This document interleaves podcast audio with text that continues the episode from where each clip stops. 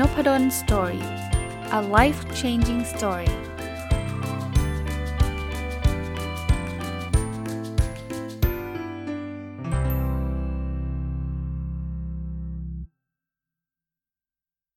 สวัสดีครับ ยินดีต้อนรับเข้าสู่นพดล Story Podcast นะครับ วันนี้อยากจะมาแชร์เรื่องเทคนิคการลดความเครียดนะ ก็ที่มาที่ไปก่อนนะครับ ผมว่าช่วงนี้เป็นช่วงที่ อาจจะหลาย ๆ คนเผชิญกับความเครียดนะ เหตุผลหลายประการนะครับ ประการแรกก็แน่นอนเป็นเหตุผลหลักที่เราเจอกันอยู่ทุกคนนะครับ ก็คือสถานการณ์โควิด -19 นี่มันมันยังดูไม่ได้ดีขึ้นนะครับ มันดูกับถ้าดูจำนวนผู้ติดเชื้อนะก็มันดูเหมือนจะจะแย่ลงด้วยซ้ำนะครับ ก็คงเป็นที่มา แต่ว่ามันก็คงไม่ใช่เป็นแค่เรื่องโควิด -19 อย่างเดียวนะ หลายคนเนี่ยถูกล็อกดาวน์ ก็ไม่ใช่หลายคนนะครับ ทุกคนนะก็พอถูกล็อกดาวน์แล้วเนี่ยมันก็ส่งผลกระทบเรื่องเกี่ยวข้องกับสภาพเศรษฐกิจ สภาพรายได้ของแต่ละคนนะงานแต่ละคนเนี่ยไม่ใช่ทำที่บ้านได้ได้ทุกคนนะบางคนก็ต้องสูญเสียรายได้ แล้วมันก็ต่อเนื่องมาอีกนะครับ มันการที่เราไม่สามารถเดินทางไปไหนได้นะฮะแล้วต้องอยู่แต่ในบ้านแล้วก็ก็มีเรื่องกังวลใจต่างๆ มันก็เกิดความเครียด ต่างๆ เกิดขึ้นได้ง่ายนะครับ ผมก็เลยขออนุญาตมาเล่าให้ฟังนะครับว่าแนวทางที่ผมใช้นะครับในการลดความเครียด ซึ่งออกตัวไว้ก่อนล่วงหน้านะครับว่าบางคนอาจจะบอกว่าโอ้ก็อาจารย์ทำได้สิหนูไม่มีที่ที่จะทำนู่นทำนี่ผมผมลิสต์มาเป็นแนวทางก็แล้วกันนะคือบางอย่างอาจจะทำได้น้อย บางอย่างบางคนอาจจะทำไม่ได้ก็ก็ข้ามข้อนั้นไปนะครับ แต่ว่าเอาประสบการณ์ส่วนตัวโดยตรงจริง ๆ ที่ผมคิดว่ามัน ช่วยผ่อนคลาย ความเครียดหรือความกังวลใจเราได้ระดับหนึ่งนะอย่างที่ผมเรียนจะมากจะน้อยแล้วแต่คนนะข้อที่ 1 เลย ลดการใช้โซเชียลมีเดียลง ผมพูดแบบนี้ผมไม่ได้แปลว่าเออห้ามเล่น Facebook ห้ามเล่น Twitter ห้ามเล่น Instagram ห้ามเล่น Line เลยนะครับ คือเล่นได้แต่ว่าถ้าถ้าตราบใดก็ตามเล่นแล้วมันมีความสุข เล่นแล้วมันโอเคกับชีวิตก็เล่นต่อไปนะครับ มันก็ มันมีทั้งเป็นดาบสองคมนะไอโซเชียลมีเดียเนี่ย ข้อดีมันก็คือทำให้เราบางทีมันไม่เครียดนะ บางทีดูดูไอ้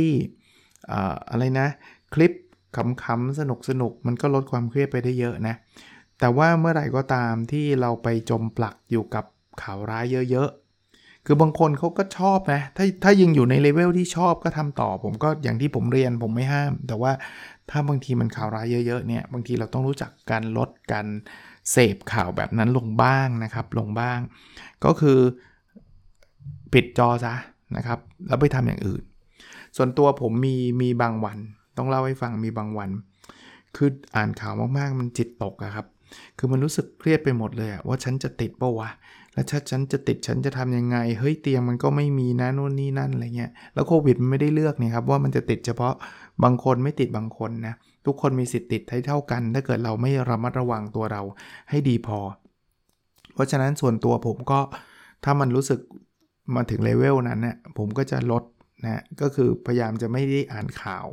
อะไรมากมายนะครับ จากโซเชียลมีเดียก็ข้อที่ 1 ผมคิดว่าถ้าเราสามารถลดการใช้โซเชียลมีเดียหรือผมรวมสิ่งอื่น ๆ ด้วยนะ ถ้าบางบางคนอาจจะไม่ได้ใช้แต่ว่าไปใช้อะไรดีละ่ะ ดู YouTube บ่อยๆ หรือว่าไปดูข่าวอะไรที่มันเยอะเกินไปเนี่ยก็ก็ลองลดลงนะครับ อันที่2นะนอนให้พอ ผมว่าข้อนี้หลายคนอาจจะมองข้ามมันไปนะหลายคนอาจจะมีข้อจำกัด แต่ว่าผมว่าการที่เราได้นอนเนี่ยมันทำให้เราเฟรชขึ้นนะ่ยผมผมผมก็เหมือนกับทุกคนนะครับ มันก็จะมีวันที่ดีกับวันที่แย่นะ ผมสังเกตวันที่แย่เนี่ย ส่วนใหญ่จะเกิดขึ้น มันมีมันมีลางหรือว่าจะเรียกว่าอะไรนะสัญญาณมาตั้งแต่ตอนที่เรานอน คือถ้าวันไหนผมนอนดึกนะครับ พอนอนดึกเสร็จปุ๊บ แล้วมันมีความจำเป็นต้องตื่นเช้าเนี่ย วันนั้นเนี่ยอาจจะไม่ได้ทุกวันที่เป็นแบบนั้นนะ แต่ว่ามีแนวโน้มว่ามันอาจจะเป็นวันที่เรารู้สึกไม่ค่อยไม่ค่อย happy อะ สมองมันไม่ปลอดโปร่งอะ มันอาจจะโกรธง่าย มันอาจจะเครียดง่าย มันอาจจะ กังวลใจได้ง่าย ลองสังเกตตัวเองดูนะครับ คราวนี้ก็บางคนอย่างที่ผมบอกว่าท่านอาจจะต้องมีความจำเป็นต้องนอนดึกต้องอะไรเนี่ย ผมเข้าใจครับ แต่ว่าถ้าเป็นไปได้ ถ้าเลือกได้ ขอให้ท่านเน้นการนอนให้ดีนะครับ เพราะว่าการนอนเป็นจุดเริ่มต้นของเรื่องอารมณ์เราเลยนะครับ ยิ่งนอนดึกยิ่งนอนไม่พอ ยิ่งอาจจะทำให้เกิด ความวิตกกังวลความเครียดอะไรได้ได้ง่ายเลยนะครับ อันที่3จริงๆก็ไม่ต้องพูดแต่ว่าก็อยากจะบอกนะ คือออกกำลังกายให้มากที่สุดนะครับคือคือทุกคนคงทราบอะครับว่าการออกกำลังกายเนี่ยเป็นสิ่งที่ดีต่อสุขภาพเรา แต่ว่างานวิจัยหรือว่า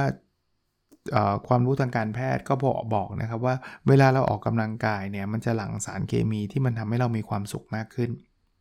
ผมมีบางวันครับ ที่ผมรู้สึกเครียด รู้สึก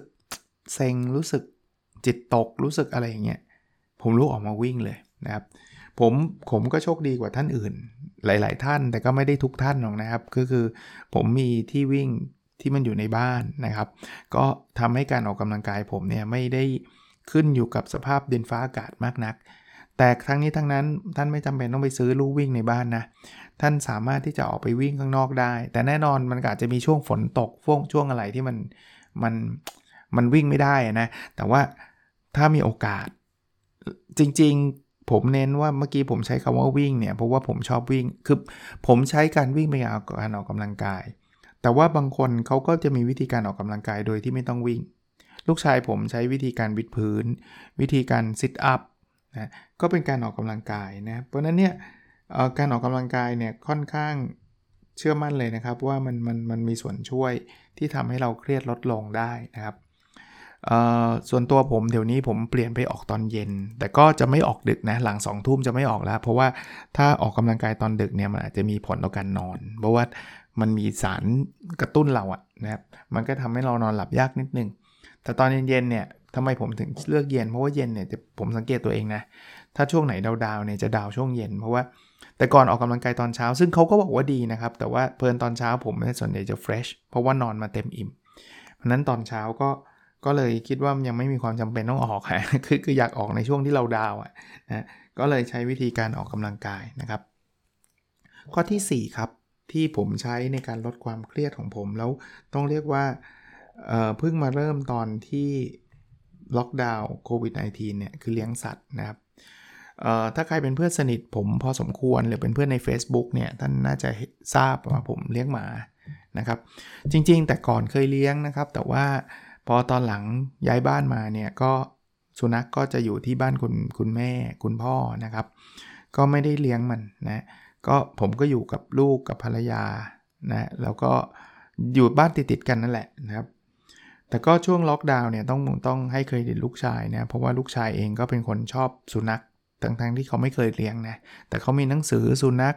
พูดถึงสุนัขอยู่เรื่อยๆเนี่ยนะก็เลยตัดสินใจว่าเอาละช่วงนี้เป็นช่วงที่น่าจะดีที่สุดในการเลี้ยง เพราะว่า 1 คือเขาไม่ได้ไปโรงเรียนนะครับเขาเรียนออนไลน์อยู่ เพราะนั้นเขาก็จะมีเวลากับสุนัขได้เยอะนะภรรยาผมเนี่ยเป็นคนที่ไม่ไม่ไม่ชอบสุนัขนักนะครับแต่ก็ก็ไม่ได้ขัดข้องใด ๆ นะครับคือเขากลัวแหละเขาไม่ได้เกลียดหรอกเขากลัวนะแต่พอเลี้ยงตัวแรกแล้วติดใจเลยครับ คือมันมันเพลินครับ มันมีความสุขเวลาเราอยู่กับสัตว์เลี้ยงเรา อันนี้ผมก็ต่อยอดเนื่องจากผมไม่เคยเลี้ยงสัตว์ประเภทอื่นๆนะฮะ แต่ผมคิดว่าเลี้ยงเลี้ยงแมว เลี้ยงกระต่ายเลี้ยงอะไรน่าจะมีความรู้สึกเหมือนกันนะผมก็เลี้ยงหมานะครับเลี้ยงสุนัข พอตัวแรกติดใจครับอีกสักประมาณ 3-4 เดือน ผมก็ไปเอาตัวที่ 2 มาเลี้ยงตอนนี้โหยแทบจะ โหคือจนมากอารมณ์นั้นนะแต่ว่าก็มีความสุขนะก็อีกนั่นแหละนะครับ ก็ไม่ได้ทุกคนที่จะพร้อมในการเลี้ยงสัตว์นะครับ ก็ก็ลองดูครับว่าท่านพร้อมไม่พร้อมยังไง อย่างที่ผมเรียนว่า ถ้ารู้สึกว่ามันมันไม่ใช่เนี่ยก็ก็ไม่เป็นไรครับนะ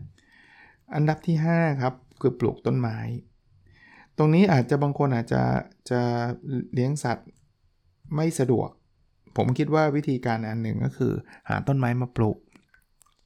ผมอาจจะไม่ใช่เป็นคนที่ชอบต้นไม้นัก แต่ว่าผมสังเกตลูกชายและภรรยานะครับเขาชอบแบบไปหาดอกไม้มาปลูก หาต้นไม้มาปลูก แล้วผมบอกว่าบางคนอาจจะบอกเอออยู่คอนโดปลูกไม่ได้ปลูกใส่กระถางก็ได้ครับ ตอนนี้เนี่ยผมก็มีข้อจำกัดครับเพลินสุนัขเนี่ยพอเลี้ยงแล้วทั้ง 2 ตัวนะปล่อยให้อยู่ในสวนเนี่ยเละเทะหมดเลยครับไอ้ไอ้ต้นไม้ที่ปลูกเนี่ยไม่เหลือ แต่ก็ไม่เป็นไรครับ มันก็ได้แลกมาซึ่งความสุขในการเลี้ยงสุนัขนี่แหละ แต่ว่า ต้นไม้มันก็เลยต้องต้องต้องมาปลูกในบ้านแล้วเราก็ซื้อโถซื้อกระถางซื้ออะไรมาปลูกในบ้านแล้วรดน้ำมันทุกวันอย่างเงี้ยมันก็มีความรู้สึกคือคือผมว่ามนุษย์เนี่ยเวลาเราอยู่ใกล้ธรรมชาติอะ่ะมันจะมีความรู้สึกรู้สึกดีอะ่ะรู้สึกสงบอะ่ะนะจริงๆ ผมอยากจะเพิ่มเรื่องของการไปเที่ยว แต่ว่าเนื่องจากโควิด -19 เนี่ยมันมันเป็นมันเป็นข้อจำกัดที่ไม่สามารถทำให้เราออกไปเที่ยวได้ง่ายนัก แต่ถ้าเกิดอันนี้ผมต่อยอดนะ แต่ว่าผมยังอยู่ในในในในเรื่องของการเลี้ยงสัตว์และปลูกต้นไม้อยู่เนี่ยนะนะครับข้อข้อปลูกต้นไม้เนี่ยแต่ว่าแถมให้แต่จะไม่ไม่จัดเป็นข้อนะครับ เพราะว่ามันทำได้ยาก คือถ้าเกิดใครเนี่ยยังอยู่ในหมู่บ้านเนี่ยผมว่าถ้ามันไม่ได้ไม่ได้มีความเสี่ยงมากนัก เช่น ไม่ได้มีคนหนานแน่นมากนู่นนี่นั่นอะไรเงี้ยแล้วมันมีสวนในหมู่บ้านเนี่ยเดินออกไปรับลมบ้าง ก็พอได้แต่ต้องใส่หน้ากาก 2 ชั้นนะครับผมผมบอกไว้ก่อนเลยนะผมผมออกไปผมผมออกไปเดินที่ในหมู่บ้านผมใช่ครับ แต่หน้ากาก 2 ชั้นคือเข้มข้นนะแล้วผมเห็นว่ามันไม่ค่อยมีคนออกมาเดินมากนักนะคือมันไม่ได้หนานแน่นมากๆอะไรเงี้ยแล้วเราก็เรียกว่ามันก็คือจะถ้าจะคุยก็น้อยคนนะแล้วคุยเราก็ผมก็คิดว่าท่านที่คุยกับผมก็ต้องระวังผม ผมก็ต้องระวังอะไรเงี้ยนะครับ ก็ก็มีระยะห่างที่แบบ ปลอดภัยระดับหนึ่งนะแต่ถ้าไม่ชัวร์อย่าออกดีกว่านะครับ แต่ก็อย่างที่บอกท่านท่านต้อง make decision ดูนะครับ มาถึงข้อที่ 6 ครับ ที่ผมใช้อันนี้เป็นประจำอยู่แล้ว แต่ว่าช่วงโควิด -19 ก็ช่วยได้เยอะพอสมควรคือการอ่านหนังสือ คืออย่างที่ผมบอกอันนี้ไม่ได้เกี่ยวกับโควิด -19 โดยตรง แต่ผมคิดว่าเป็นเป็นเรื่องที่ทำได้ไม่ยากนัก และ ผมว่ามันช่วยสร้างอะไรหลาย ๆ อย่างอะผมขอเจาะเรื่องหนังสือนิดนึงนะครับ คือหนังสือเนี่ยเดี๋ยวนี้ซื้อซื้อออนไลน์นะครับแล้วจริง ๆ ท่านไม่ต้องกลัวว่าแบบโหท่านต้องซื้อทุกวันอะไรเงี้ยท่านเอาเอาแค่เล่มหนึ่งท่านอ่านให้จบก่อนเถอะนะครับเพราะนั้นท่านไปเลือกหนังสือที่ท่านชอบที่สุดเลย นิยายก็ได้นะครับ จะเป็นหนังสือที่มันเป็นหนังสือ วิชาการหนังสือ how to หนังสืออะไรก็ได้ที่ที่ท่านชอบที่สุด ข้อดีอันแรกคือมันทำให้ท่านเพลิดเพลินครับ ผมรู้ครับบางคนก็อาจจะไม่มีเวลาอ่าน แต่ว่าถ้าท่านใช้เวลาเช่น ช่วงเย็นๆ ตอนเช้าๆ มันปรับอารมณ์เราได้จริงๆนะหนังสือเนี่ยนะครับพอท่านอ่านหนังสือเนี่ยมันจะทำให้ท่านแบบจมหายไปในหนังสือนั่นแหละเวลาจมหายเนี่ยมันแปลว่ามันเพลิน โดยเฉพาะนิยาย ผมพูดแบบนี้ขนาดขณะที่ผมก็เคยบอกท่านว่าผมไม่ใช่สายนิยายเลยนะ แต่ต้องสังเกตตัวเองนะครับว่า ตอนนี้เริ่มอ่านนิยายมากขึ้นนะนะหยิบ เล่ม 2 เล่มมานั่งอ่านเริ่มเริ่มติดนะเริ่มติดเพราะอ่านแล้วมันไม่อยากวางเลย นิยายเนี่ยสนุกจริงๆ ถ้าเจอเล่มที่สนุกนะครับ อันที่ 2 คือมันช่วยเราแก้ปัญหาได้ครับ คือท่านมีปัญหาเรื่องอะไรครับ ท่านลองหยิบหนังสือเล่มนั้นมา แล้วมันได้ไอเดียครับ ผมผมก็สั่งซื้อครับ ผมเจอคือมีความคิดสงสัยเรื่องอะไร มีปัญหาเรื่องอะไร มีความรู้สึกยังไง จะแก้ปัญหานี้ได้ยังไง เสิร์ชหาหนังสือเลย จะเป็นไทยก็ได้เป็นอังกฤษก็ได้ ถ้าเกิดท่านท่านท่านถนัดไทยมากกว่า หนังสือไทยก็มีหลากหลายครับเยอะแยะหนังสือดีๆ ทั้งนั้น หนังสือภาษาอังกฤษก็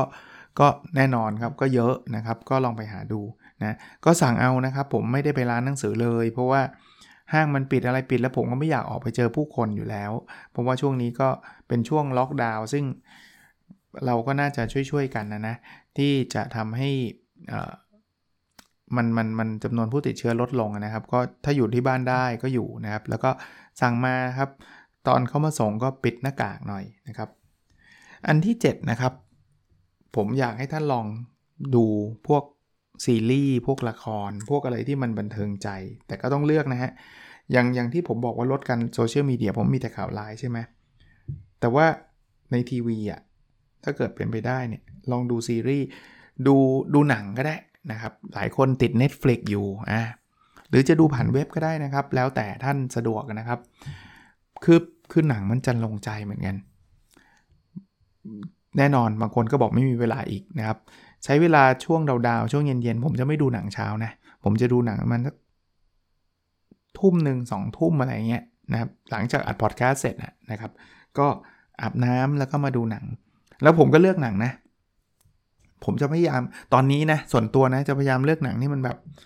ไม่ไม่ไม่ไม่เครียดนะคือคือหนังเราเลือกได้ไงนะครับถ้าโซเชียลมีเดียเราเลือกไม่ค่อยได้ เพราะว่ามันก็เป็นข่าววิ่งเข้ามาหาเราเนะผมก็เลือกเลือกหนังแบบเอาเรื่องล่าสุดที่เพิ่งดูนะก็ Notting Hill เนี่ยก็เป็นเรื่องเก่ามากนะแต่ผมรู้นะ ผมเคยดูแล้วดู2อสารอบแล้ว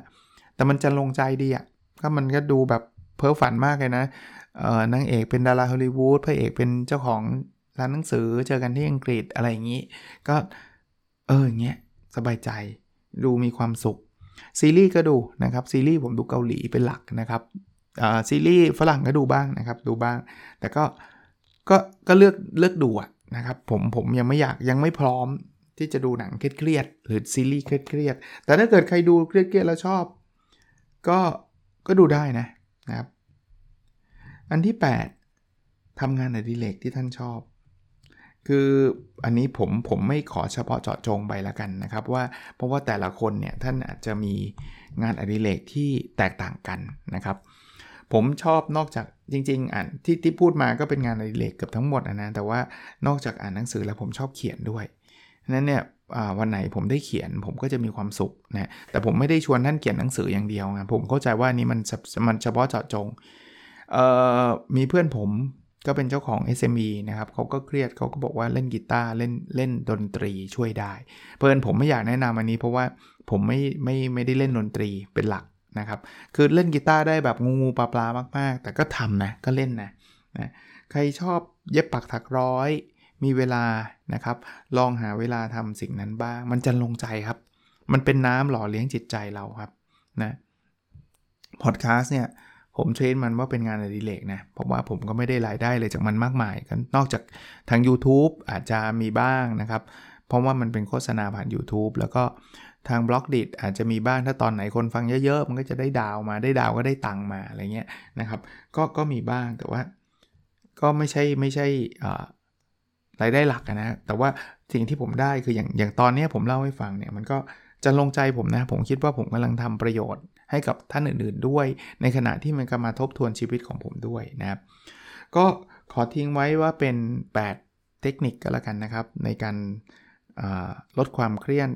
ช่วงโควิด -19 ทวนให้ฟังอีกครั้งนะครับ เทคนิคแรกก็คือลดการใช้โซเชียลมีเดียลงนะ เทคนิคที่ 2 คือนอนให้พอ เทคนิคที่ 3 คือออกกำลังกาย เทคนิคที่ 4 คือเลี้ยงสัตว์ เทคนิคที่ 5 คือปลูกต้นไม้ เทคนิคที่ 6 คืออ่านหนังสือ เทคนิคที่ 7 คือดูดูหนังหรือซีรีส์นะครับ แล้วก็เทคนิคที่ 8 คือทำงานอดิเรกนะครับ ก็ท่านไม่ต้องทำทั้ง 8 ข้อนะครับ ท่านเอาที่ท่านคิดว่าเหมาะสมนะครับ หรือตอบโจทย์ท่านได้มากที่สุด แต่ว่าก็หวังว่าจะเป็นหนึ่งความรู้เล็กๆ ที่จะทำให้ท่านเนี่ยมีสุขภาพจิตที่ดีขึ้นนะครับ มีความเครียดลดน้อยลงนะครับ แน่นอนแหละเราเจอความเครียดอะมันมันจะมาโลกสวยอย่างเดียวไม่ได้หรอกนะคนเครียดมันก็ต้องเครียดนะ แต่ว่าถ้าเครียดแล้วสุขภาพจิตเราแย่ตัวเราแย่ไปด้วยเนี่ยมันมันไม่ได้ทำอะไรให้มันดีขึ้นเลยนะครับ เราต้องรักษาทั้งสุขภาพกายและสุขภาพใจเรานะสุขภาพกายท่านก็คงทราบอยู่แล้วนะเรื่องโควิดไม่ใช่เรื่องเล่นๆนะครับ ท่านก็ต้องระมัดระวังนะครับ ใส่หน้ากากนะล้างมือ ทำโซเชียลดิสแทนและหลายท่านกำลังฉีดไปฉีดยาอยู่ ฉีดแล้วท่านอย่ากัดตกนะ เพราะว่าถ้าฉีดแล้วกัดตกคนที่เดือดร้อนคือท่านนั่นแหละ เพราะว่าท่านก็จะรับเชื้อมาได้อีกแล้ว ต้องบอกว่าเชื้อหลาย ๆ คนก็ฉีดแล้วมันก็ติดได้แล้วแล้วบางคนที่โชคร้ายก็เข้าโรงพยาบาลหนักนะครับ แล้วบางคนโชคดีหน่อยติดแล้วมันไม่เป็นไรท่านก็แพร่ให้คนที่ท่านรักได้เช่นเดียวกัน ก็ต้องระวังตรงนั้นด้วยนะ โอเคนะครับ วันนี้คงประมาณนี้นะครับ ขอให้ทุกคนผ่านพ้นวิกฤตทั้งโควิดทั้งเศรษฐกิจในทุกๆ เรื่องไปได้ด้วยดีนะครับ แล้วเราพบกันในสดถัดไปครับ สวัสดีครับ